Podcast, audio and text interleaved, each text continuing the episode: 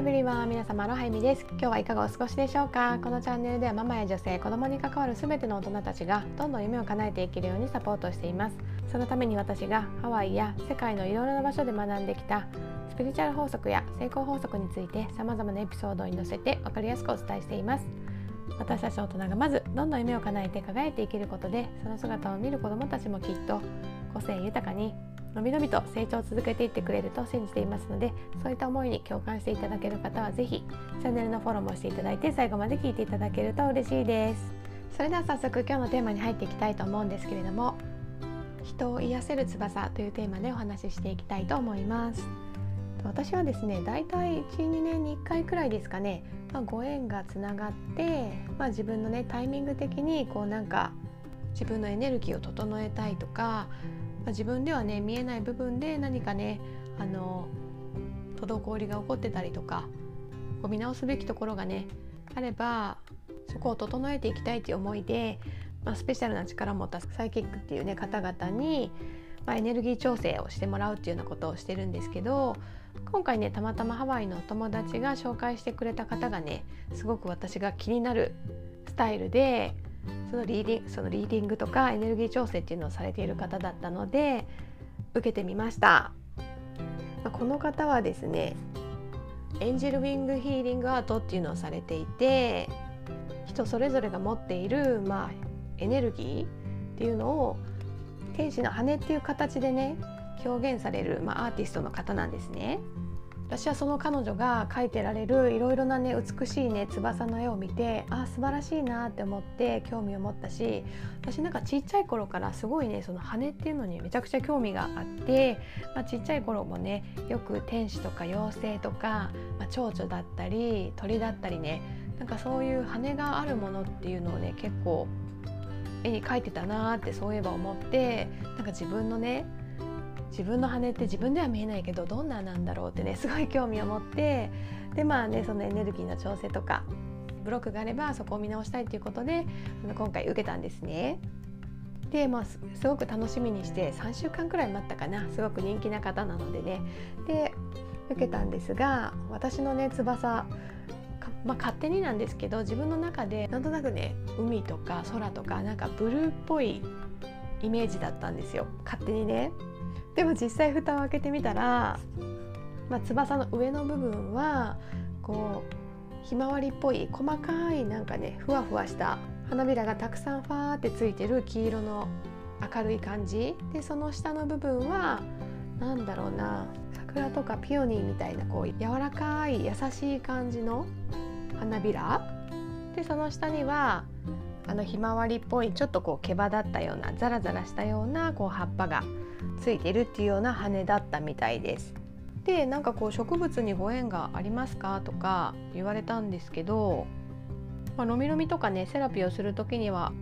アロマをね使ったりしてすごくね香りに癒されるなっていうのはあるんだけど最近そんな日常的に使うっていうこともなかったしこう常にねお家にお花を飾っていたいとか何かお花をね育てるようなことをするとかもねしてないし、まあ、ハワイにいた時はねその薬草でこう体を癒すみたいなねところにめちゃくちゃ興味があってちょっと勉強したりしたことはあったんだけどそこまでねその植物とのご縁があるかと言われたらなかったので結構意外だなって私は思ったんですね。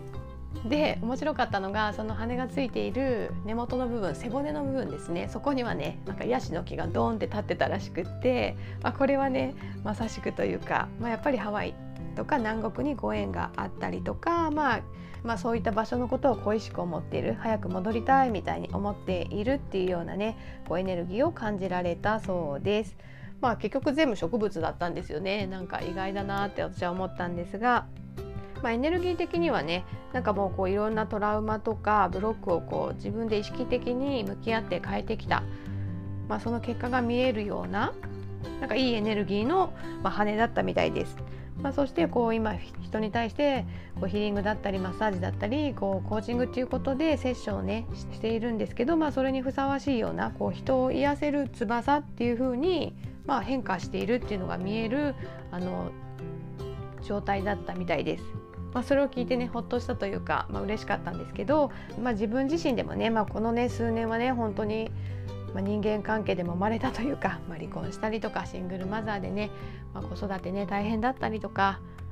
まあ、ビジネスを学び出してねいろいろなチャレンジをね乗り越えたりとか いろいろとね本当に自分の中でも意識的にそこに飛び込んでその苦手を克服するぞとかその傷を癒すぞとかね、まあ、そういったことをやってきたなっていう意識はあったので、まあね、それがねこう現れているエネルギー状態に慣れてたっていうことはねすごくあの安心しましたし良かったなと心から思いました。このセッションしてくれたリサさんっていう方なんですけど、まあ、リサさんが言ってたんだけどそうやってねなんか意識的にやることがやっぱりすごく大事みたいなんですね。こうやってねリサさんみたいにこうライトワークっていうんですか光を見るっていうような仕事をされている方ってこうなんかふわふわしているように思われるかもしれないけどやっぱり本物の方ってすごく本当に地に足をつけていてそのふわふわした明るいとこだけ見るもう嫌なものは見ないとか楽しいことだけしようという感じではなくて本当にその闇の部分があってこそ光があるっていうことを理解されてるからその闇の部分っていうのもしっかり見つめて受け止めて癒して紹介していくそういったことが必要になるっていうこともやっぱ言ってられてすごく共感したんですけど特に私のようにその何かセッションする人こう人を癒し導くようなね仕事を目指す人って結構ねこう傲慢になってしまう人もやっぱ多いみたいなんですよ。もう私はこういうことをやってる人だからこのままで大丈夫光さえ見てれば大丈夫みたいな感じでこう変化せずにいるとやっぱり成長しないしこうどんなにね自分のパワーが強まってきたなと思っても謙虚にねこう自分がこうブロックをかけてしまっているところはないかとかこう運気をね下げてしまうようなね行動をしていないかとかそういったところをね現実の中でしっかりと見つめてこう内観してできることをやっていくっていうのがねすごくね大事だなっていうのをね私も改めて感じました。でその私の羽がとってもねこう明るくて柔らかい感じこう人を癒せるようなねこう翼光のね感じになっていたっていうことを瞬発的に思ったね自分の感情をねキャッチしたんですけどなんかね私昔からそのねお花とか多分めちゃくちゃ好きなんですよ。絵にもよく描いてたしもうもちろん今でもね道端であすごい綺麗なお花だなってねこう立ち止まって見てしまうことも多いしお花の香りとかね、まあ、フラワーエッセンスだったりとか、まあ、そういうのもねすごくね多分本質的にはめちゃくちゃ好きなんですよ。でもなんかねそこを見ないようにしてるっていうブロックああるなーってね、まあ、リサさんには特にそのことは言われなかったんだけど自分でもねそれは気づいたんですね。まあ、なんか例えば海外とかだと男性が結構お花くれたりするじゃないですかもうそういうのとかもなんかお花とかもう欲しくないみたいな感じでねよく言ってたんですよ。というのは自分がなんかそういう可愛らしい女性っていうのじゃなくってどっちかっていうと強くてかっこいい女性になりたいみたいなのがあったからなんかそういうお花をもらって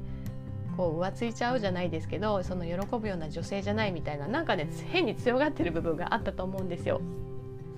本当に深い部分ではお花大好きだしそんなねあの素敵なお花をこう誰かにねプレゼントできる人とかって素敵だなっていうふうには思っているんだけどなんかねそれを多分自分には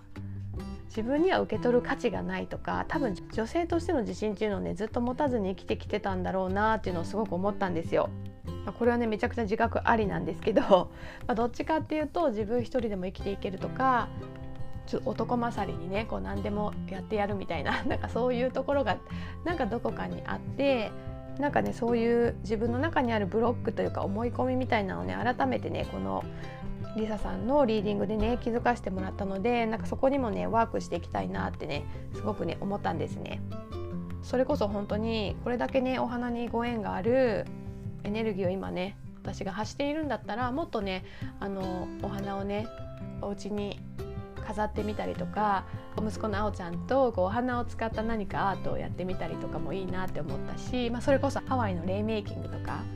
まあ、自分はあんまり器用な方じゃないから苦手意識があるけどなんかねあおちゃんと一緒に試してみるのもまた楽しいかなとか思ったしそれこそねあのセッションでもよく使うアロマオイルだったりとか以前に使ってたね